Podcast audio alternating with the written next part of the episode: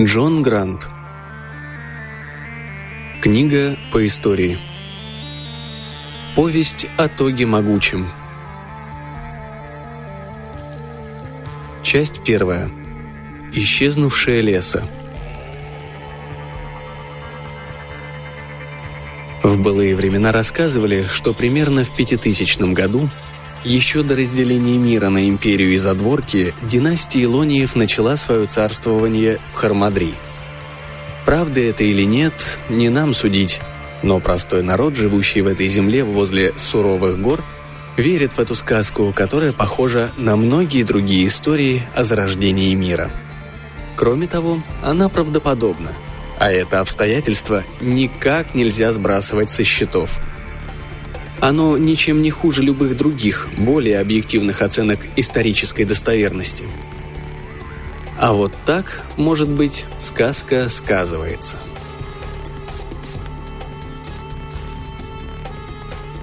Смерть уже почти заключила старого вождя в свои ледяные объятия. Ни для кого вокруг это не было секретом, и для самого вождя тоже.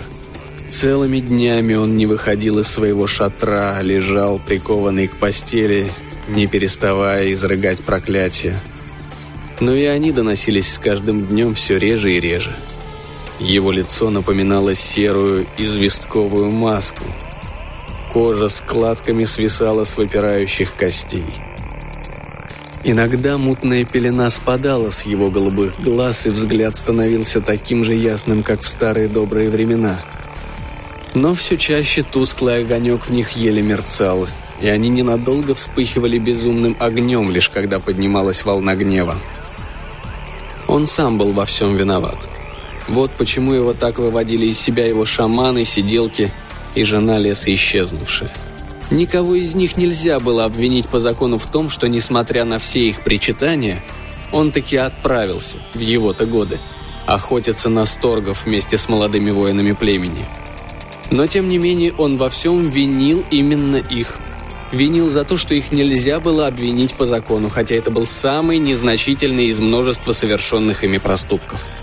Гораздо более серьезным преступлением было то, что никто не догадался предупредить его о мозгососах, которые стали сильнее, коварнее, зловреднее и к тому же проворнее за годы, прошедшие со времени его последней вылазки. Проклятая присмыкающаяся вырвала из икры левой ноги кусок мяса размером с кулак – какой-нибудь слабак, окажись он на его месте, взвыл бы от боли и рухнул в обморок. Но старый вождь был сделан из другого теста. Он просто рухнул в обморок. Очнулся он уже в шатре. Тут пришлось отбиваться от шаманов, которые норовили утопить его во всяческих отварах и снадобьях для наружного и внутреннего употребления. Именно в этом и состояло главное преступление шаманов – не потрать он столько жизненной энергии, отбиваясь от их назойливого внимания, то смог бы направить всю силу своего воинственного духа на более важное дело – восстановление сил физических. Теперь никто и ничто не мешало раненой плоти разлагаться. Смерть поедала его последние три недели, и сейчас он знал, она уже подбирается к сердцу, вместилищу его чувств и сложных мыслительных процессов. Сиделки были виновны в том, что были сиделками. Будучи до мозга костей приверженцем традиций, он терпеть не мог сиделок, равно как и болезни, во время которых те делают вид, будто ухаживают за тобой. То ли дело раньше. Такое ранение не помешало бы ему устроить им хорошую взбучку, так что носы превратились бы в лепешки, а отдельные жизненно важные кости оказались бы к его превеликому удовольствию сломанными – но теперь он превратился в беспомощного старика. А они купали его в своих лучезарных и, что самое ужасное, неисправимо добрых улыбках. Никуда было не скрыться от их радостных возгласов. «Доброе утро, повелитель небес и всего сущего на земле! Как мы себя сегодня чувствуем?» Или самое отвратительное. «А по-большому мы с утра уже ходили?» После чего за его спиной разворачивалась позорная схватка с постельным бельем и обжигающей холодным ночным горшком. Эх, не расхворайся он так, постановил бы по всей вселенной, что всякой ничтожной твари, возомнившей себя сиделкой, будет вынесен смертный приговор, окончательный и не подлежащий обжалованию. Но преступления шаманов и сиделок вместе взятые были ничем по сравнению с тяжким грехом, совершенным его женой леса исчезнувшей. Намеренно, исключительно для того, чтобы отомстить ему за случайную связь с заезжей жрицей из Сан-Жерониана, эта Мегера родила ему двоих сыновей, и не в том порядке. Назвать старшего Илония слабаком значит оклеветать всех местных слабаков. Долговязый вегетарианец с узким лицом и прыщавым носом Илоний не помнил себя от счастья, отправляясь вместе с матерью на прогулку, очень непродолжительную, по окрестностям за букетиком цветов, чтобы украсить свой шатер. Старый вождь впервые начал подозревать первенца в слабоумии, когда тому было лет 6-7. Отец с удивлением обнаружил, что его чадо безмятежно щекочет котенка, вместо того, чтобы повыдергивать ему лапку за лапкой, как сделал бы на его месте любой уважающий себя будущий полководец. С тех самых пор Илонию, в соответствии с негласным правилом, было навсегда запрещено являться отцу на глаза. Но и сейчас старый вождь иногда слышал его. Южный ветер, чьи потоки продували весь лагерь, доносил до него колыбельные, которые Илоний пел цветочком в своем шатре. Вот Ток, о, Ток, младшенький, был полной противоположностью старшему брату. Коренастый и напрочь лишенный воображения, Ток был любимчиком старого вождя. Непобедимый на протяжении нескольких лет чемпион ежегодных племенных состязаний по борьбе и выдалбливанию отверстий – он мастерски владел любым оружием, кроме меча. В детстве непонимание правил пользования этим оружием стоило ему первых двух пальцев на правой руке. Ток, крепыш, наследство шиш, как любовно прозвали его соплеменники, был больше похож на бритого медведя-гризли, чем на человека. Но именно поэтому отец в нем души не чаял. Тем не менее, согласно закону, по которому жило все человечество, и старый вождь, будучи потомственным повелителем небес и всего сущего на земле тоже, именно Илоний, а не Ток, должен был унаследовать Мандрагоровый трон через несколько дней. Как умирающий вождь проклинал себя за преступное промедление. Не единожды решал он, что с его старшим сыном непременно должен произойти какой-нибудь необъяснимый, но умилительный несчастный случай со смертельным исходом. Но все время откладывал исполнение задуманного, предпочитая продлить трепетное ожидание. А теперь...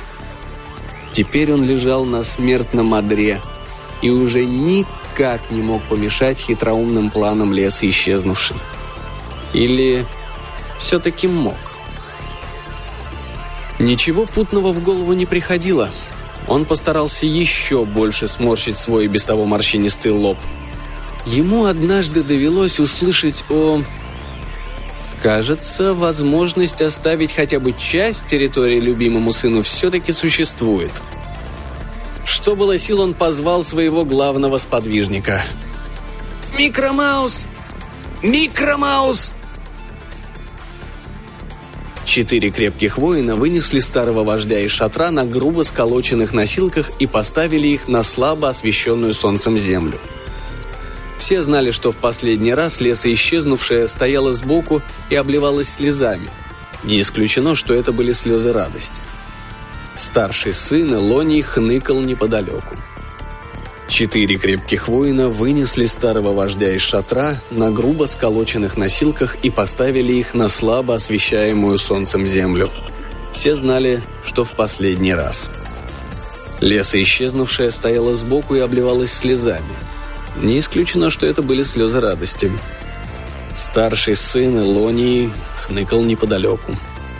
Тога с трудом удалось отвлечь от участия в захватывающем конкурсе на лучший удар в живот – Голубые глаза старика озарились лихорадочным пламенем при виде фамильного лука и колчана фамильных стрел, которые Микромаус с благоговением возложил на его морщинистую грудь.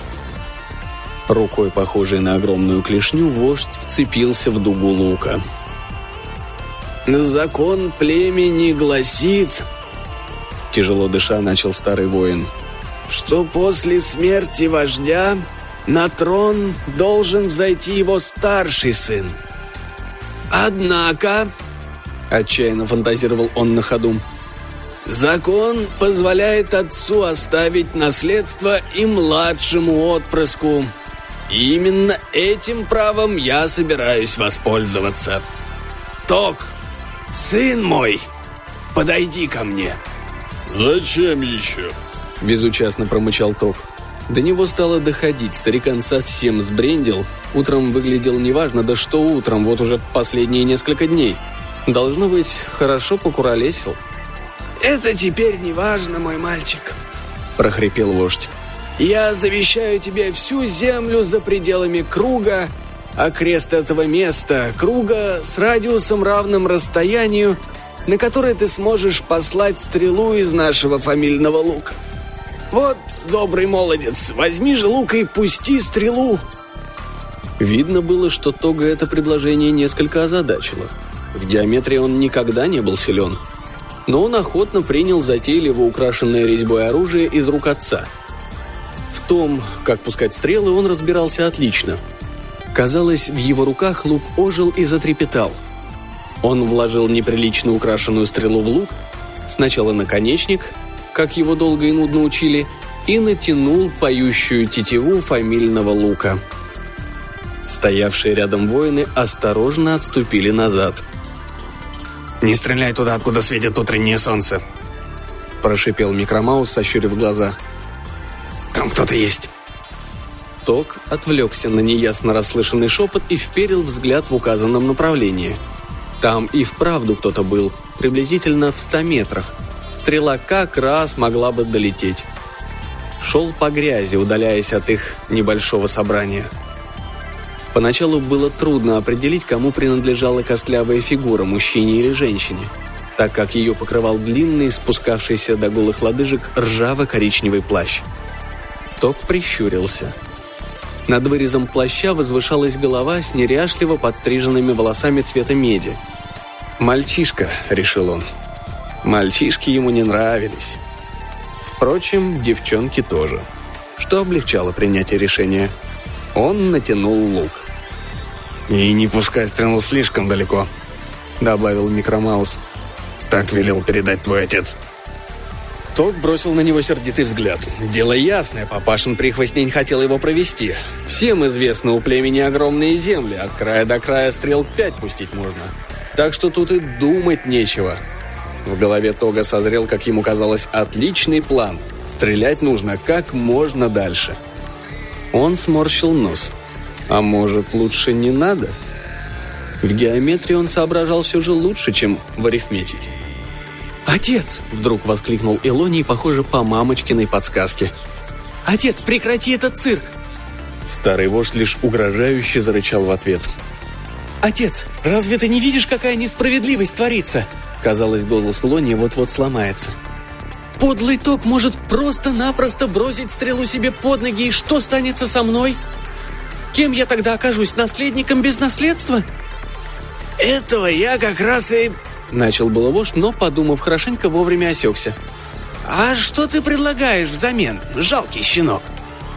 «Я предлагаю назначить стрелком меня», — ответил Илоний после нескольких секунд спешных переговоров с лесо исчезнувшей. «И тогда мне в наследство достанутся все земли в пределах круга, центром которого станет место, куда упадет стрела», Конечно, и при таком раскладе его братцу достанется львиная доля наследных земель. Но большая их часть, за исключением того клочка, где и жило племя, было бесполезным болотом. Илоний расплылся в своей самой лучезарной улыбке, на какую только хватило его узкой, как у хорька, мордочки. Тог взглянул на брата. Стараясь понять его доводы, он свел свои мутные глаза к переносице. Ясно одно — если один из них не поторопится и не пустит стрелу, коричневый плащ ушлепает слишком далеко, и тогда не мудрено и промазать. В конце концов, он пожал плечами и неохотно уступил Илонию главный лук племени и зачерненную стрелу с инкрустацией в виде фалоса. «Давай, братишка, покажи нам, как надо стрелять», Элоний с неподдельным любопытством принялся рассматривать лук. Потом взглянул на лесу исчезнувшую. С помощью нескольких красноречивых движений пальцами она объяснила ему, что делать. В то время как он безуспешно пытался повторить то же, что сделал со стрелой и луком Ток некоторое время назад, до его ушей донесся усталый шепот. «Я уже говорил твоему брату», — произнес Микромаус. «И тебя предупреждаю.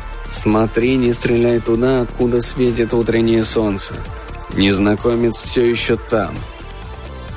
«Эй, да отвали ты, старый козел!» — рявкнул Ток. «Не порти нам праздник.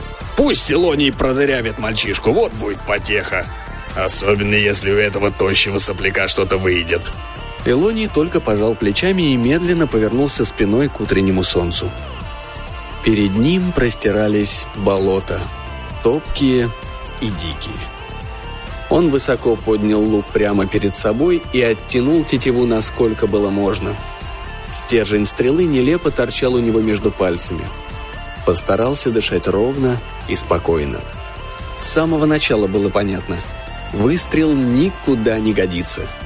Казалось, стрела дрожала и виляла в воздухе изо всех сил, прокладывая себе путь вверх по широкой, еле различимой параболе. Но вдруг что-то, вероятно ветер, будто бы подхватило ее. Со стороны Илонию и всем остальным могло показаться, что она получила новый заряд энергии. Пожала плечами и решила, так и быть, лететь дальше.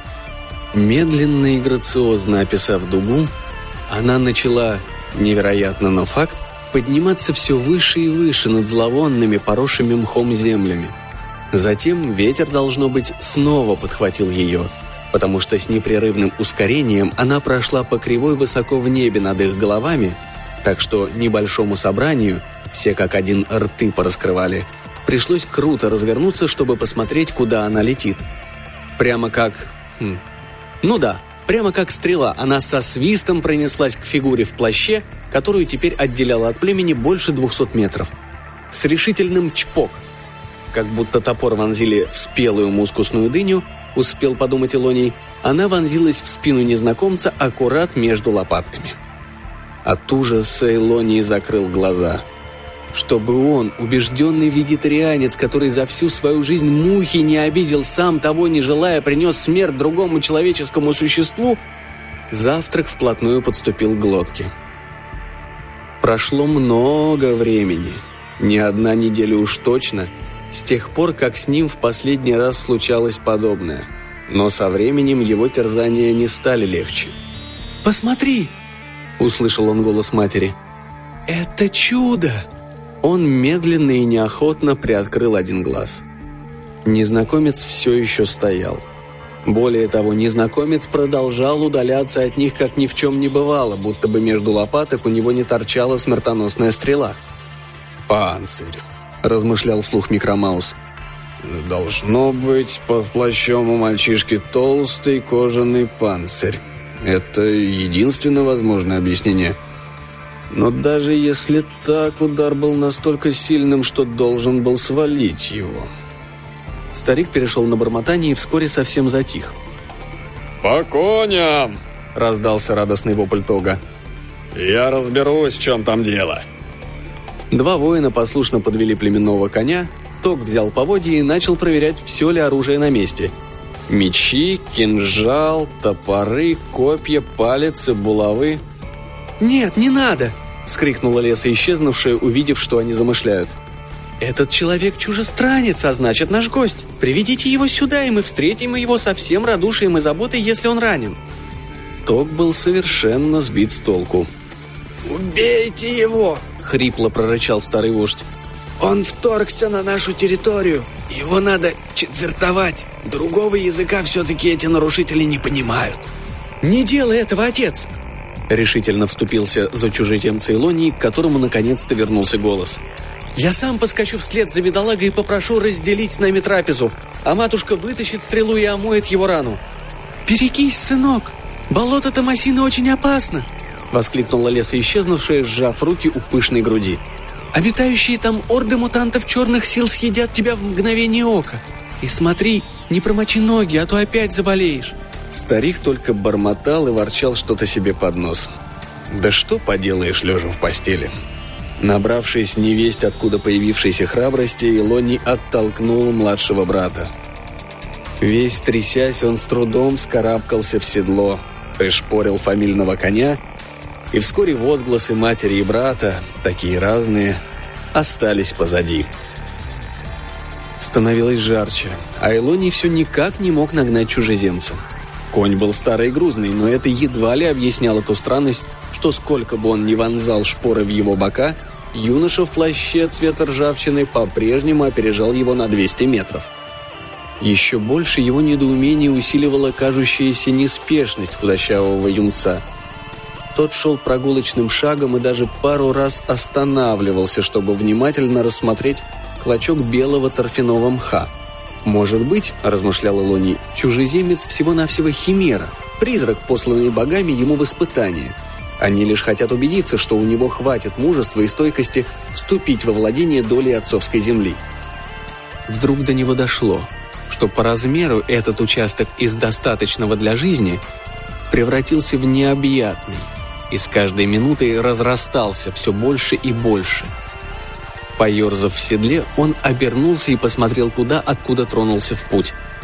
Позади остались два широких отрезка болотистой земли, не говоря уже о сменяющих друг друга грядах холмов между ними. если так пойдет, то очень скоро, прикинул он, они с загадочным юношей, за которым он так упорно следует, достигнут берегов коварного болота. Тут внизу что-то громко чавкнуло, и фамильный конь под ним зашатался. Томасины, Изо всех сил стараясь вывести бедное животное на твердую почву, он краем глаза заметил, что преследуемый им человек стоит примерно в 10 метрах и с серьезным видом наблюдает за происходящим.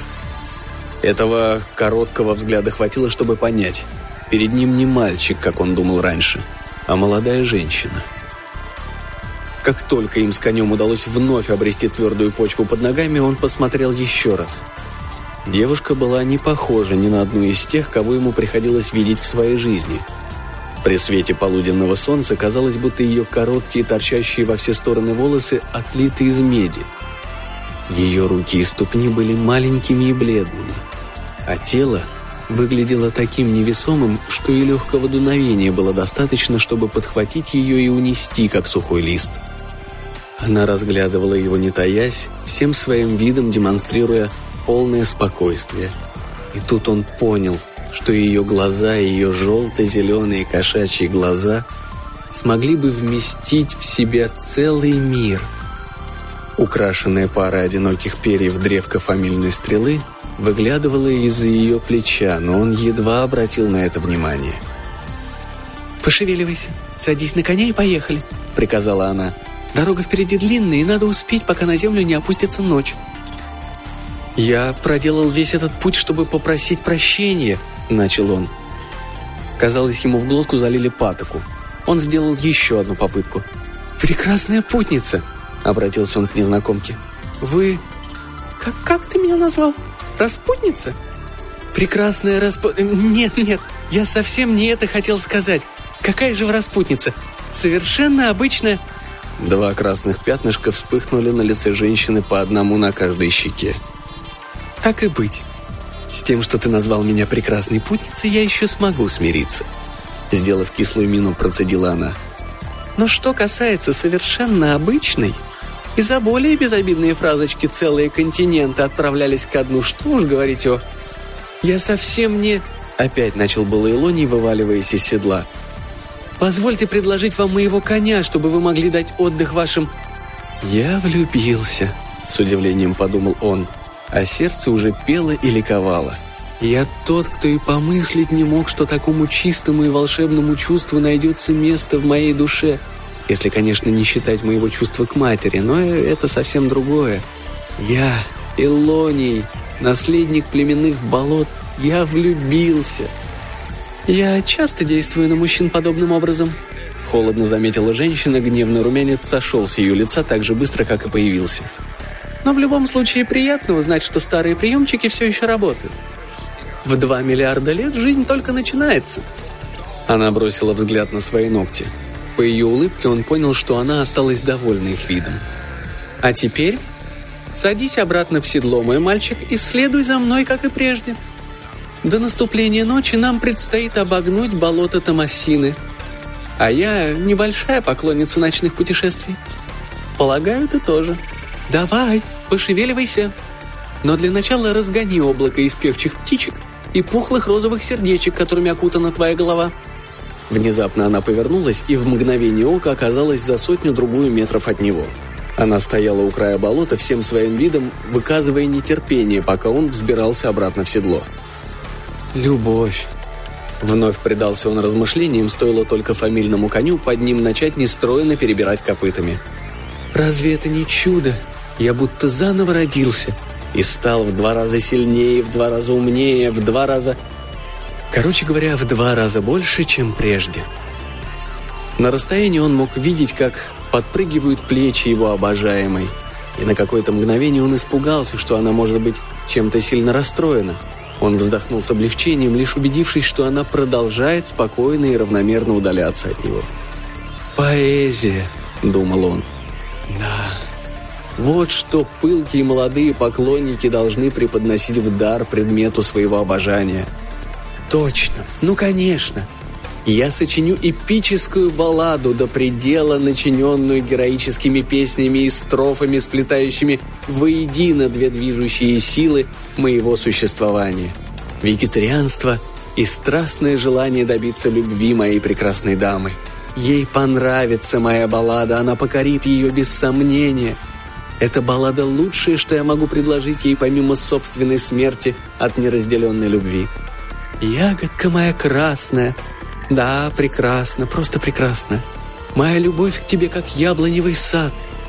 Ух ты, получается. Внутри меня неиссякаемый источник поэзии. Да, найти бы еще рифму к слову «кумкват».